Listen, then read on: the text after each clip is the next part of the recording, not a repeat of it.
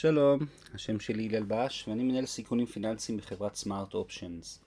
היום אני רוצה לדבר על יפן ולשאול את השאלה, האם יפן היא ארץ השמש השוקעת? היפנים לא הצליחו להבריא את הכלכלה החולה. מעל 20 שנה שמנסים הכל, הפחתת ריבית לאפס, אפילו ריבית שלילית, הגדלת הוצאות הממשלה, הדפסת כסף, כלום לא עוזר. המהלכים האלה מיושמים, מיושמים עכשיו ברחבי העולם.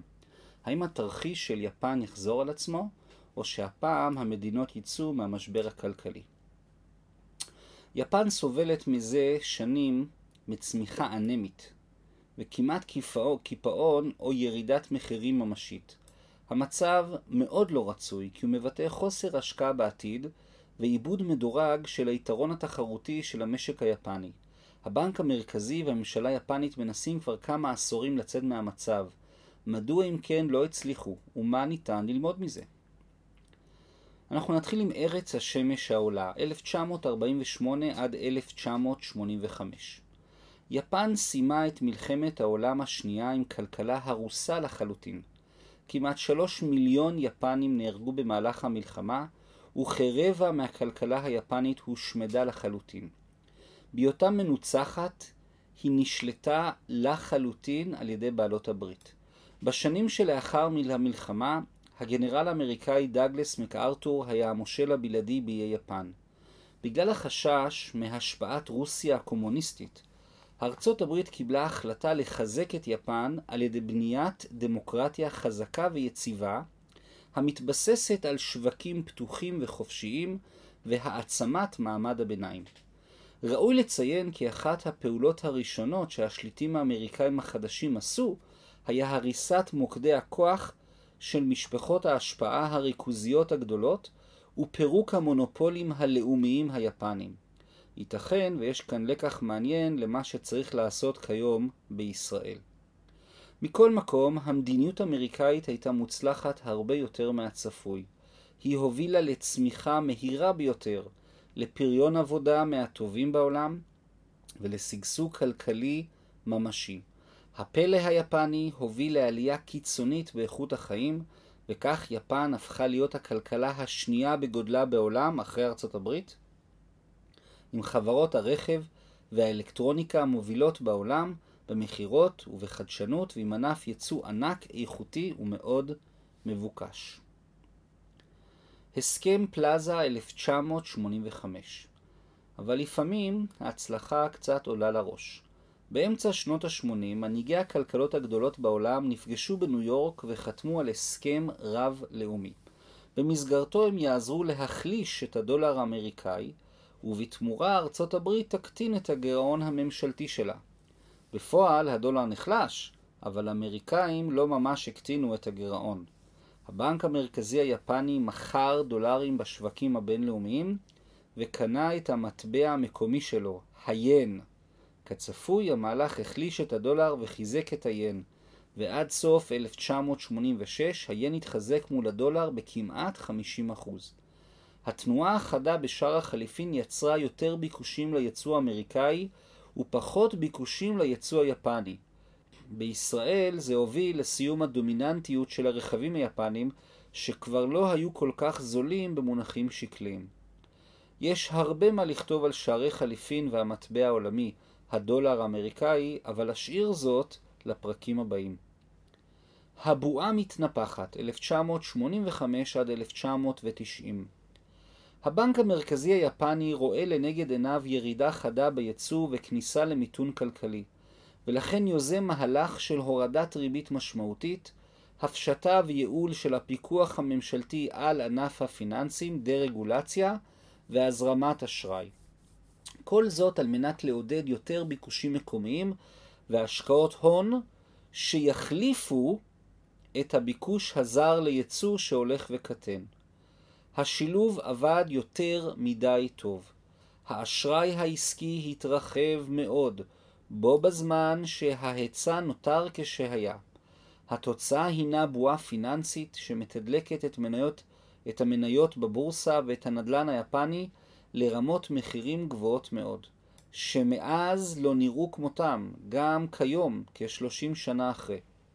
לשם המחשה, בסוף שנות ה-80 הערך הכלכלי של ארמון הקיסר במרכז טוקיו, כ-1.15 קילומטר רבוע, הגיע לשווי של כל הנדל"ן במדינת קליפורניה האמריקאית, כ-420 אלף קילומטר רבוע.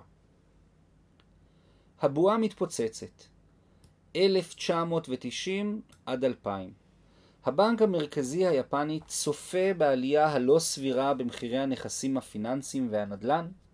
הוא מתחיל לדאוג מזליגה של עליית המחירים גם ליתר השווקים וליצירת אינפלציה.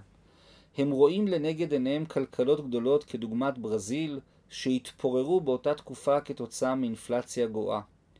ולכן הם מקבלים החלטה להעלות את הריבית ולנקוט במדיניות של ריסון אשראי. התוצאה לא איחרה לבוא, ומחירי המניות והקרקעות ביפן נכנסו לצניחה חופשית. בשלב זה המשק היפני נכנס לתקופה מתמשכת של צמיחה מאוד נמוכה, ירידת מחירים, דיפלציה. העשור הנדון קיבל את הכינוי הלא מחמיא העשור האבוד של יפן. מתקפת הזומבים אחת התוצאות המיוחדות של העשור האבוד היא היצירה של חברות מסחריות במצב ייחודי. מצד אחד היו להם הלוואות בסכומים מאוד משמעותיים, ומצד שני ערך הנכסים המשועבדים היה מאוד נמוך, כתוצאה מפיצוץ הבועה. היינו, יש להם הרבה התחייבויות ומעט מאוד נכסים. במצב כזה, יש נטייה עסקית טבעית שלא לרצות לקחת עוד הלוואות, גם אם הריבית מאוד נמוכה ואפילו שלילית. בדומה, הבנקים ביפן נקלעו למצב ייחודי לא פחות. מצד אחד היה להם פקדונות בנקאיים גדולים, ומנגד השווי הכלכלי של תיק האשראי שהם נתנו ללווים הלך והצטמק. הלווים מתקשים להחזיר חובות. היינו, יש להם הרבה התחייבויות ומעט מאוד נכסים. במצב שכזה יש נטייה בנקאית טבעית שלא לרצות לתת עוד הלוואות גם עם ביטחונות טובים. בעשור האבוד ובעשורים שמאז יפן ממחישה לעולם איך ייתכנו גופים פיננסיים ועסקיים גדולים ומפותחים שמתנהלים כזומבים ממשיים ללא נטילה או נתינה של אשראי, ללא השקעות הון, ללא צמיחה ממשית וללא פיתוח עתידי. גופים אלו הולכים מתוך שינה, הם נמצאים בתרדמת פיננסית, הם זומבים, ומהווים משקולת מיותרת ומעכבת על הצוואר של הכלכלה היפנית. העשורים האבודים משנת 2000 עד היום. מאז קריסת הבורסה והנדל"ן בתחילת שנות התשעים, היפנים מנסים בכל כוחם המוניטרי, ריבית והפיסקלי, הוצאות הממשלה, לצאת מהמשבר. הם הורידו את הריבית לאפס ואפילו לריבית שלילית, הם מדפיסים כסף בקנה מידה שלא נראה מעולם עד משבר הקורונה, הם מעודדים אשראי זול ונגיש לכל, מה שנקרא הקלה כמותית או quantitative easing, הם מרחיבים את התקציב הממשלתי, מנהלים גירעון ממשלתי אימתני, צוברים חוב לאומי שיני הגדול ביותר במדינות המפותחות, כ-250% יחס חוב לתוצר, ומנסים לעשות רפורמות מבניות מהותיות, מה שנקרא אבנומיקס. אבל כל הפעולות הללו אינן משפרות את המצב בצורה משמעותית. הכלכלה מדשדשת, הצמיחה נמוכה עד אפסית, המחירים יורדים, קרי דיפלציה, והיפני הממוצע מוציא פחות ופחות על כספו, פחות ופחות מכספו על סחורות, מוצרים ושירותים, וחוסך יותר ויותר. בשנת 2010 יפן איבדה את מעמדה וצנחה לתואר הכלכלה השלישית בגודלה בעולם, אחרי סין. אם המצב לא ישתפר, היא עלולה לרדת עוד. מה מייחד את יפן? מקובל לומר כי שיעור פריון של 2.1 לידות לאישה בגילאי הפוריות הינו מספיק על מנת לשמור על גודל אוכלוסייה יציב לאורך זמן. ביפן שיעור הפריון נמוך מ-2.1 מאז 1975. ועומד כיום על כ-1.4 בלבד. לשם השוואה, נכון ל-2018, שיעור הפריון בישראל הוא כ-3.1 ילדים לאישה, והוא מהגבוהים בעולם המפותח. לא זו בלבד, אלא שהיפנים הנהיגו חוקי הגירה קשיחים, ולא מעודדים זרים להשתקע בתחומם כלל. כתוצאה מכך האוכלוסייה היפנית הולכת וקטנה. המגמה מורגשת היטב במוספרים, אוכלוסיית יפן מונה היום כ-125 מיליון תושבים, תושבים, וצפויה לרדת עד שנת 2050 לכ-100 מיליון תושבים. ראוי לציין גם כי אוכלוסיית יפן מזדקנת וחווה עלייה נאה בתוחלת החיים ובאיכותם, שזה מבטא ירידה בנטייה לצרוך ועלייה בנטייה לחסוך. הנתונים מראים כי ככל שהאוכלוסייה מבוגרת יותר, הצריכה הפרטית הכוללת הולכת ויורדת. ישנן הוצאות רפואיות גדולות יותר, אבל אינן, הן אינן מתקרבות להוצאות הרפואיות בעולם המערבי. קיטון האוכלוסייה והזדקנותה יוצרים לחצים דיפלציוניים מובנים של ירידות מחירים. באופן טבעי יש פחות ביקוש על אותו היצע. יפן מתמודדת עם מגמה טבעית של ירידות מחירים, ולכן עצם העובדה שבכל התקופה הנדונה המחירים יציבים או יורדים רק מעט, נחשב כהישג כלכלי ממשי. מה הלקחים מהסיפור הכלכלי של יפן? נהוג לומר כי חכם לא נכנס לבעיות שהפיקח יודע לצאת מהן, ולכן נתחיל ביצירת הבועה במניות ובנדל"ן, החל מאמצע שנות ה-80 של המאה הקודמת. יפן הייתה צריכה להיזהר שלא להגיע למפלצת הזו מלכתחילה.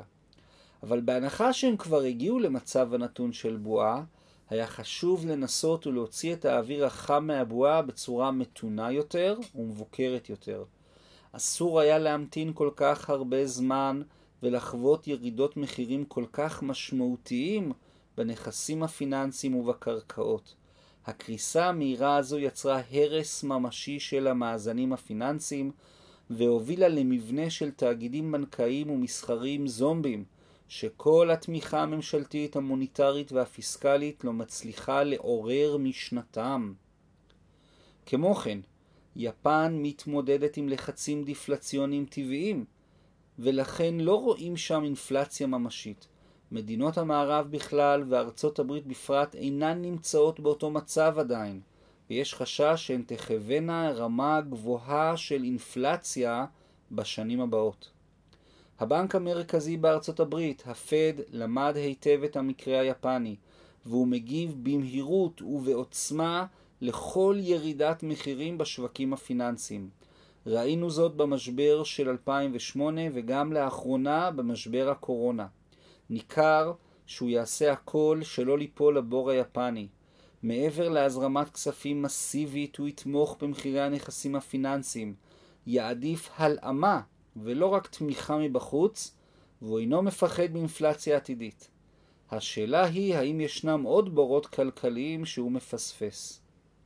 הסיפור היפני מלמד אותנו כי גם קובעי מדיניות חכמים, עם המון רצון טוב ומשאבים ניכרים, אינם יכולים תמיד להוביל לתוצאה רצויה גם לאחר שנים רבות של ניסיונות.